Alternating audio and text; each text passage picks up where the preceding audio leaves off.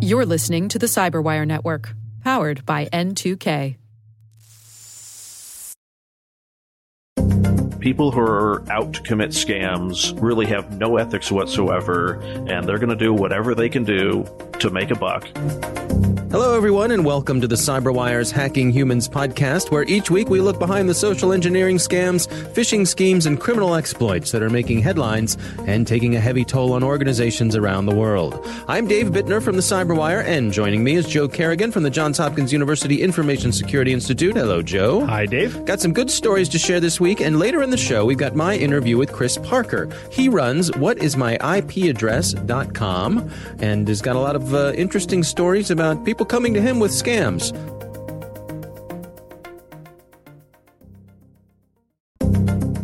And we are back. Joe, you want to kick things off for us this week? Yes, I have a very interesting article that doesn't necessarily have to do with a scam, but it does have to do with how we perceive things. Okay. It is from Gustav Kuhn, who is a psychologist and a magician, and he's written this article over at Nautilus. We'll put a link in the show notes. Okay. The article talks a lot about perception, goes into driving later on, but I'm going to focus on the first half because the first half is what I think is fascinating. There was a man named Norman Triplett who studied the psychology of magic. And in 1900, he published a scientific paper on magic that discusses an experiment on a group of school children Okay, over 100 years ago. over 100 years ago, right? right. Okay. A magician sat at a table with children around him and threw a ball in the air a few times. Before the final throw, he secretly put his hand below the table and dropped the ball into his lap and then threw the ball up in the air again. So you went through the motions. Correct. Okay. It's not a real clever trick, right? Yeah. But more than half the children claim to have seen an illusionary ball leave the magician's hands and disappear somewhere midway between the magician and the ceiling. Really? Really. Huh. No ball had left his hand. The ball was in his lap. The children had perceived an event that did not happen, which is interesting. Yeah. So what's going on here? Are we Well- just playing on expectations or Triplett, when he wrote the paper, said it was retinal after images. Okay. He thought there was a physiological reason for this, right? We all get retinal after Sure. image, particularly if you're driving into the sun, you have one, the sun burned into your retina, right? Yeah, yeah. Uh, but Kuhn was skeptical about Triplett's explanation. Okay. So the illusion relies on misdirecting the audience's expectations so they anticipate you throwing the ball for real. Right. Where you look provides the most powerful tools of misdirection, Hmm. right? Mhm. So Kuhn recorded two different versions of the vanishing ball illusion. One where he threw the ball in the air twice before secretly palming the ball and then pretending to throw the ball, but following where the ball would go with his gaze, right? And a Oh. second where when he palmed the ball, he stared at his hand that held the ball. Okay. He showed each video to a group of test subjects, different subjects. Because it's a modern time, Kuhn had the ability to measure the participants' eye movement, and that comes into play later Okay. for when they're watching the video. It's it's pretty impressive. Nearly two thirds of the participants, these are adult participants, Right. who watched the first video, claimed they saw him throw a ball the third time or the final time. The illusion was far less effective when he looked at his hand, but when he didn't look at his hand. Two thirds of, of the participants fell for the trick, and they're adult participants, not children hmm That's interesting. when he asked them how they thought the trick had been done, people went on to say somebody caught the ball out of frame or it stuck to the ceiling. This was so compelling that when people watched the video again and had been told that the ball was never thrown the third time, people who believed the ball was thrown and believed they saw a ball were absolutely astonished that the ball had not been thrown. I thought you were going to say they thought that the video had been altered or something. They may have suspected that. yeah. There's another video that this reminds me of where there's people passing a basketball and you're supposed to count how many times the ball is changing hands. Yep. And then Yep. they said, Did you notice the guy in the bear suit dancing through the Yeah. scene? Yeah. I've seen one with a gorilla. A gorilla suit. Maybe Yep. it's a gorilla suit. Yeah. Yeah. Uh huh. Amazing. Yeah. It's the same kind of thing. Basically, what Kuhn found is that Triplett's idea of, of this being a physiological thing is wrong because if it was a physiological event, then both groups of participants should have seen the ball. But it has to do with where you're looking and how we work as humans Mhm. and how our expectations are leading us in a way that might not be correct. That's fascinating. Here's the interesting part. Okay. Once people knew how the trick worked, they didn't fall for it anymore. Oh, they were inoculated. They were inoculated. okay. Exactly. Go on. Another fascinating part was when he asked where people were looking, they thought they were looking at the ball. But when he looked at the eye data that he was tracking, the eye movement data, they were actually watching his face more often than the ball, Huh. which is where they were getting their clues from. That is interesting. You know, one thing it reminds me of is that when someone's learning to juggle, Uh-huh. You know, juggle three ball. Can you juggle three balls? I cannot. I can. I can. I can learn to juggle, or I have learned to juggle three balls. I think I learned it back in elementary school. But one of the tricks to learning how to juggle is when you toss the ball is to only look at the apex of the arc of the ball. Right. So don't follow the balls with your eyes. It, just look at where the ball reaches its apex point and when it starts to fall. Because when you watch the apex, you know where that ball is going to land. You don't need to track Right. that ball. That's enough. That's enough information for your brain to interpret the parabola that the ball is following. Exactly, exactly, and and so I wonder. I mean, that's this reminds me kind of of that. You think you may have to look somewhere, but you don't. I saw an interview with a pickpocket magician. Mm-hmm. That his thing was getting your watch off of you or getting your wallet off of you without Right. you knowing it. Yeah. and he made the point that he learned that his movements were very important as to whether he could get away with something. In other words, if he moved his hand in a straight line, someone was much more likely to notice what he was up to than if he moved his hand in an arc. There's something different in the way we track movements and what gets our guard up. I would imagine that a straight line looks more offensive, I don't know. like a punch coming in. yeah, I don't know. Maybe I don't know. I don't know. I would Who like to see some study on that. That's my speculation. Yeah. I have a great story about things like this. My dad and my uncle Tom used to do this great trick with a paper bag.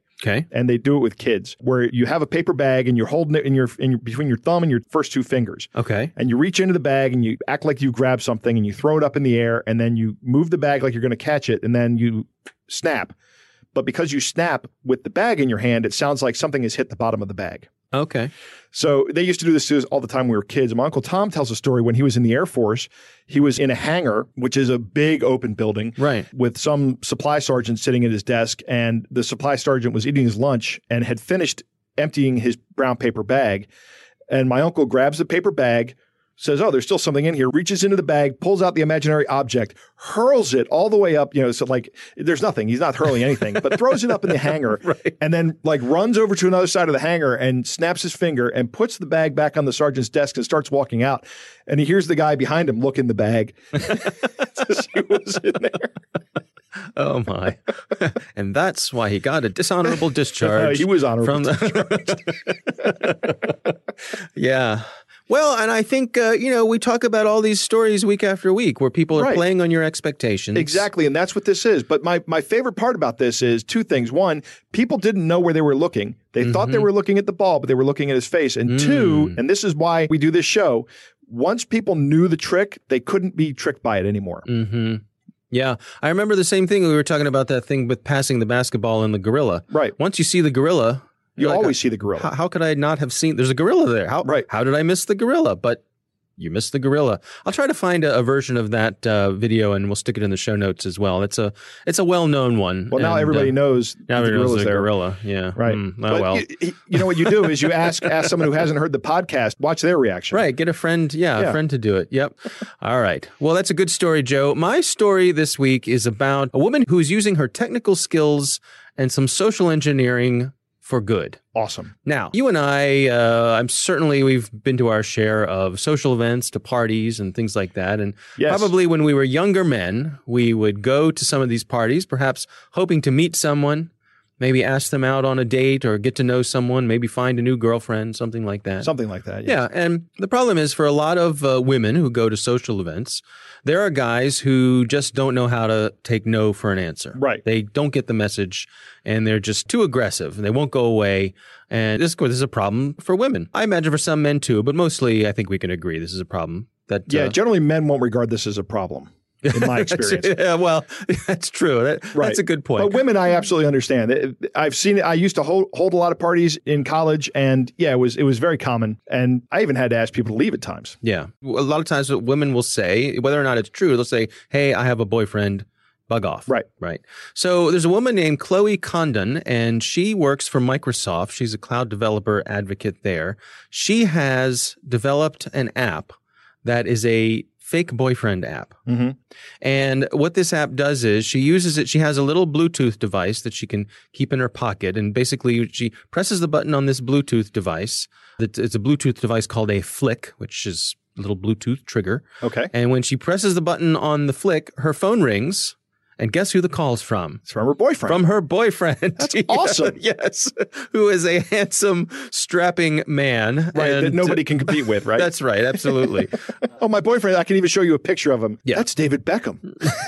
yeah, that is my is. boyfriend. So I'm going to play this message. This is the message that it plays. All right. Girl, call me. It is I, your boyfriend. Please call me as soon as you can. It is very urgent.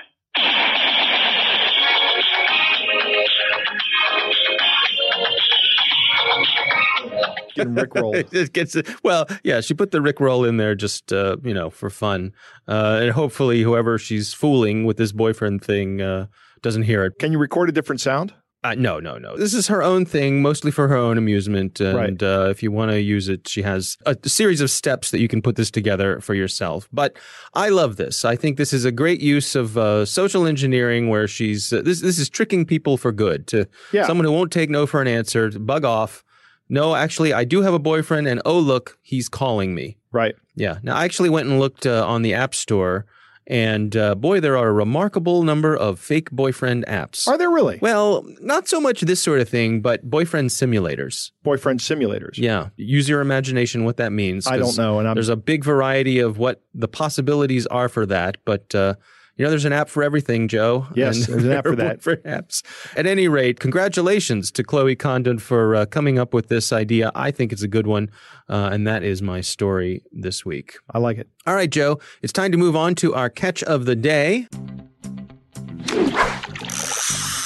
Our catch of the day this week comes from a listener named Mike. He wrote in and he said, Saw this in my spam filter before hitting delete and had a chuckle while I read through. Thanks for the great work you guys are doing. It's made me much more aware of what's going on and even allowed me to poke fun at coworkers when they got caught clicking on links sent by our own company to test our gullibility. I did not click, and I think a good part of the reason why was as a result of listening to your show. And thank you, Mike. All right. Well, thank you, Mike, for uh, for that kind note. And um, here is how the email reads. My name is William Allen. I am the manager of MoneyGram department in Bank of African. I am here to inform you that a man came to our office this morning. His name is James Mike. He told us that he is your brother living in London. He said that you are dead accident about two months ago on your way going to work. And before your death, you told him that you have fund worth of $3.5 million, cost of $75 to receive the fund worth of $3.5 million. And he came here with the $150 for the activation this your reference number to pick up your first payment of $5,000 today.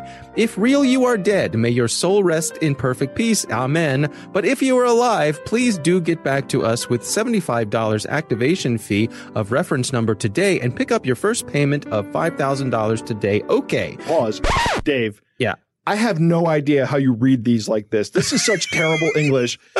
I, I could not get through this. It has to flow well for me to be able to read it. Yeah. And you're sitting there reading this perfectly. I, thank you. I just disconnect my brain and just let the words just come out. Yeah. you don't think about what you're saying. no, I can't. No, you can't. You, can't because it would drive you crazy if you were doing this. Yes, uh, crazier than I already am. All It- it goes on. Let's continue. If I did not hear from you today with the activation fee, then I will collect the $75 activation fee from Mr. James Mike and give him this information to start pick your daily $5,000 from our MoneyGram office around. But if you still alive, use this information to pick up you first payment of $5,000 next two hours after you send $75 right now. Track it with our website. Below is the information to send the $150 activation fee via MoneyGram transfer or Western Union money transfer and receive your first payment US $5,000 next two hours today. Have a wonderful day if you are alive, but if you are dead, may your soul rest in peace. Amen. Because if you're dead, right. you're not going to be able to read this message. Well, at least they're polite. Yes. And and your the man claiming to be your brother is going to get all the money. That's right. That's right. Absolutely. So you're going to beat your brother to get this money, the, the whatever it is, Right. millions of dollars. That's amazing. I mean, I- I guess somebody ran something through some sort of translation filter or something. Bank of African. That's what I'm yeah, like. Bank of African. Is there a Bank of Africa? What gets me is that it's not that hard anywhere in the world to find someone who speaks English. Right. Was there no one around who they could run this by to just give it a little polish? You know, it, this this doesn't surprise me, Dave. I get a lot of uh, sometimes I get products that have, that have been assembled elsewhere. I think I remember buying, it may have been a lawnmower that I had to assemble. Yeah. And the assembly instructions for my lawnmower, which is a legitimate product that I paid real money for, Mm-hmm. were like this.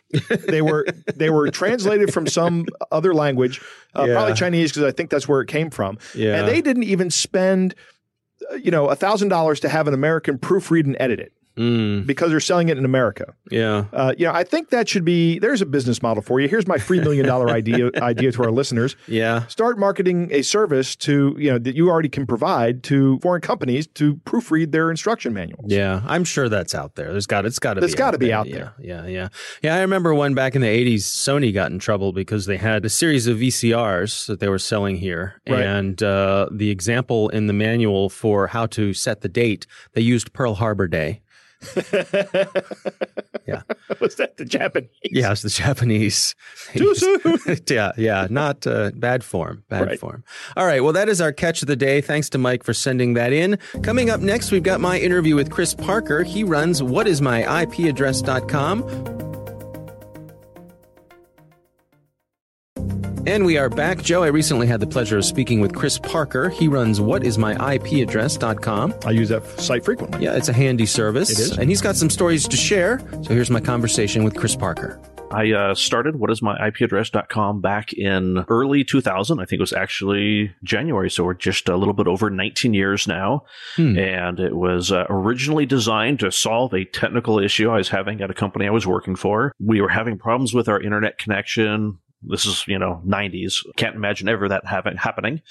Uh, and, you know, we didn't know what our IP address was. And, you know, you get online, check Alta Vista because there was no Google then, Lycos, whatever. And there really wasn't an easy way to find out what our uh, office public IP address was. And so I thought, you know, I, I can be clever. I'm have a little bit of programming experience. I've got an internet connection at home and I've got an old Windows NT box. Let me put together a website that just answers that question. And that's how it started. Well, it's hard to think back to a time when just that was difficult information to find. And so a utility like that would have been extraordinarily useful. It was. And uh, unfortunately, at the time, I didn't realize it until many, many years later that it actually was uh, profoundly useful for a tremendous number of people. And I found out by the hard drive getting full of the logs from the website. Oh, wow. That's great. So, wow. Your popularity uh, exceeded what you were expecting there. Yeah, I think part of it was because it was never planned to be a business. It was never planned to be much of anything except this was a solution to a problem that I was having. And I thought, oh, other people are probably having the same problem. So let me just make a website that solves just that. So let's fast forward. Uh, we're almost 20 years past that. What's going on over there these days? So I've uh, built a tremendous amount of content around educating people about privacy, security, online safety. Um, it, it really alarmed me after a number of years the contacts that I was getting from people, people wanting support, saying, "Hey, uh, I've I've lost my life savings to this person I met online. I've never met them in person, but alls I have is their IP address. Can you help me find them?" And it was really kind of a devastating thing to hear people losing life savings, cashing in their retirement to help this poor person that they met online because they were having medical conditions or their kid was in an accident. You know, when you look back at it as a, a third party, you go, oh my gosh, I can just see red flags all over the place. But once you get emotionally connected, uh, people were just giving up everything. And at the end of it, they had nothing except for, well, I got an IP address from a email that we sent back and forth. Can we find the person from that? How do you respond to someone like that? The answer is generally, unfortunately, you're probably not going to get any of your money back. And you're probably never going to see it because usually these people, at least more recently, they're using VPNs, they're using internet cafes, they're in third world countries where you know, the laws are going to make it a lot more difficult to find the person. Even if you could find out who the internet connection belonged to, you know, are you going to be able to find that person? Was it a burner cell phone that they were using? It's just really difficult these days. You've got to watch it on the front end. What are some of the scams that you've seen over the years? Probably one of the more recent ones I believe you guys have talked about is the sextortion scams where you're getting an Hmm. email that says, Hey, I've compromised your computer. And the way I've proven that I've compromised your computer is here is your password, which they've gotten one from one of those uh, data dumps. And if you don't send me X amount of money via Bitcoin, I'm going to post all the uh, illicit videos that I've recorded from your computer of the sites that you've been visiting, and you don't want you and your whole family to be humiliated, so pay up. Now, you've had some personal experience. Some folks have come after you as well. Yeah, I definitely have had some personal experiences. Uh, one of the uh, first websites I built back in uh, the late 90s uh, was an online bookstore uh, competing against Amazon. Who'd have thought it? How'd that work out for you, Chris? Jeff, definitely not well. They won the battle. I see. Yeah. Okay. but this was back when I was in, in college and probably considerably more naive than now. You know, the biggest order I got was uh, someone wanting to ship Bibles to a, a church in Nigeria. Hmm. And I thought, wow, this is awesome. I'm helping people out. I'm helping out missionary work. This is really cool yeah, I'll, I'll, process that credit card. I'll go down to the FedEx depot with the FedEx number that they provided and let me FedEx this to them halfway around the world. Uh, about a week later, I get a call from my bank saying uh, this large charge has been uh, rejected, refunded. Hmm. In fact, it's fraudulent. And I, I was devastated. To me, it was why would anyone want to steal Bibles? That's that's just a horrible thing. Yeah, there's a little insult to injury there, isn't it, there? It was definitely insult to injury, but I, that really gave me the the realization that people who are out to commit scams really have no ethics whatsoever, and they're going to do whatever they can do to make a buck. I mean, I, heck, I wish they would employ all this intelligence that they've got into constructive things but they've applied it to destructive things. They're out to get whatever money they can from people and they'll take advantage of emotions. They'll take advantage of you being a nice person. You know, often they take advantage of greed and fear, but they'll often go after people that are just trying to be good people. Back then, this was far enough back that uh, I guess it wasn't widely known that any communication from someone from Nigeria could be a red flag. Yeah, even if those scams were going around of, hey, I've got $50 million for you, well, that's an obvious scam. The person who wants to place an order, hey, that doesn't seem like an obvious scam. And so even if there were, I mean, looking back at it now, I, you know, I see red flags all over the place about it. But right. at, the t- at the time it was, I was excited. My business was growing. This is a good thing. This it never even crossed my mind that it was a scam. Now, you also had a run in with some folks who were uh, hitting you on the advertising side of things. Yep, and this is one that, uh, in some sense, surprised me that I got taken for. Uh, this was back in uh, late 2012. I got approached by someone claiming to represent a reasonably well-known and reputable ad network platform, and hey, we want to uh, run ads on your site, and here's the amount that we're going to pay. And it wasn't so much that it was suspicious. It was, oh, that hey, that's a pretty good value. That's a little bit more than I'm making from other people, a little bit less than others. It wasn't this gigantic, oh my gosh, they're going to pay me triple or quadruple what other people were paying for ad space. It was right in the mix with what other reputable companies were doing. Looked at the website. Yep, this is who these guys are. Email back and forth. Had a contract, had an insertion order did all the the regular back and forth that you would do on making a business arrangement and he gave me a login to reporting statistics and after about a week it just started seeming like these stats just seem a little wonky. This the reporting feels a little weird but not alarmingly so. This is kind of earlier days in ad tech so a lot of people didn't have great platforms but it wasn't so much alarming that it was a huge red flag. And then uh, the platform got started getting unstable in terms of I'd try to log into it, can't connect, it's down. I'd email the guy, oh, we're, we're having technical problems on the front end. Don't worry, the back end's still tracking. And then he went dark. The website went down, the domain name wasn't resolving anymore. And I'm like, oh no. And I uh, immediately shut them down on my side and started doing digging on my end and found out that this guy had got the .net version of the company name instead of the .com Oh. And so he had, you know, set up using a stolen credit card, had set up email, web hosting, all with stolen credit cards. And he totally copied their site page for page exactly, but just on the .net instead of the .com. And in this case, what was he stealing? Was he stealing the space on your site that you would have otherwise sold to someone else? Yeah, he was basically taking the ad space on my site and he was getting the ad revenue for it so he was brokering it. He was brokering it, but wasn't paying me. I see. So he disappeared well before invoicing would ever even get close. And kind of the thing that that upset me about it was when I called the real company. I finally figured out, hey, there's someone impersonating you guys. You guys need to do something about it. They're like, well, we're fairly aware of who this person is. Uh, he's in a different country, and we just don't have the resources to go after him. Hmm. so it was like, oh yeah, we we know this is happening, but uh, oh well. Right. I mean, totally. At the time, I was like, you need to get your lawyers on this. You need to, you know, do everything that you can to shut this down. He's hurting your reputation. But the reality was they were being pragmatic about it. It was very unlikely that they would ever find this guy, very likely that he would ever be convicted, and very hard to justify it when they haven't necessarily seen a financial loss. Right. And on my side, I was initially like, well, fine, I'm going to go to war. I'm going to hire a lawyer. Luckily, I thought best of it. I said, well, you know, I'm out a couple of thousand dollars, maybe $10,000 of ad revenue, but gosh, a lawyer is going to cost me a lot more than that.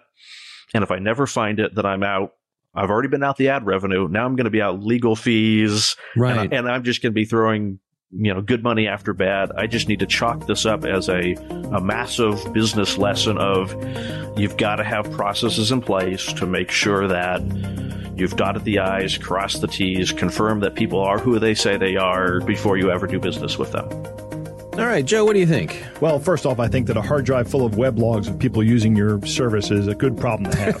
That's right. True. Wish I could true. come up with something like yeah, that. True. True. Yeah. One of the first things he says is a key point. When you look at this as a third party, when people contact him, he sees all kinds of red flags. Mm-hmm. But when people are emotionally invested, they don't really see them. And Chris talks about this in his own experience, and he's very open and honest. That He says, This is how I got taken. Mm-hmm. Right. That's fantastic. Not a lot of people are willing to talk about this. And if we're if we're not willing to talk about this, then we're never going to be able to inoculate other people about it. Yeah, the bad guys rely on that that feeling of shame, don't Right. they? Embarrassment. And yeah. I'm sure that Chris is, is not proud of these things that have happened to him, but I'm very happy that he is talking about how he got scammed openly. So thank you, Chris. Mm-hmm. Yeah. I love the, the discussion about the Bibles. I'm wondering how you monetize stolen Bibles, but it's he I was guess very, anything with value, right? Yeah. Yeah. He's very focused on the on the sale, and that's what kind of blinded him. He was caught off guard by the sale. And with the ad service, when he contacted the company this fraudster was impersonating, they said, "We know this is happening, but you know, there's not not much we can do about this. Mhm. This is the world we live in. We're pretty much on our own in this kind of a situation, and that's what the scammers rely on. It's very important to be eternally vigilant, as we say." Everybody's going to fall for something. It's very difficult to get your money back. Yeah, especially as these things have become international. Right. It's hard to cross those borders to track people down. it may not even be possible to track them down. Like Chris was talking here, they may be in an internet cafe or using a burner phone, Yep. in which case you're never going to find them. Right. All right. Well, again, thanks to Chris Parker for joining us. His uh, website is whatismyipaddress.com. Uh, if you have that question, he has the answer. Thanks to the Johns Hopkins University Information Security Institute for their participation. You can learn more at isi.jhu.edu. The Hacking Humans podcast is proudly produced in Maryland at the startup studios of Data Tribe, where they're co-building the next generation of cybersecurity teams and technologies. Our coordinating producer is Jennifer Eiben, editor is John Petrik, technical editor is Chris Russell, staff writer is Tim Nodar, executive editor is Peter Kilpie. I'm Dave Bittner. And I'm Joe Carrigan. Thanks for listening.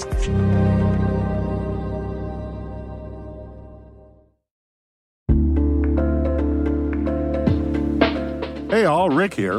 At N2K Cyberwire, we're dedicated to continuously improving the quality of the news and commentary on our network. That's why we're inviting you to participate in our 2024 audience survey. It only takes a few minutes, and your feedback is invaluable. Plus, you'll have the chance to win a $100 Amazon gift card as a thank you for your time. Head on over to cyberwire.com slash survey. That's cyberwire.com slash survey to share your feedback now.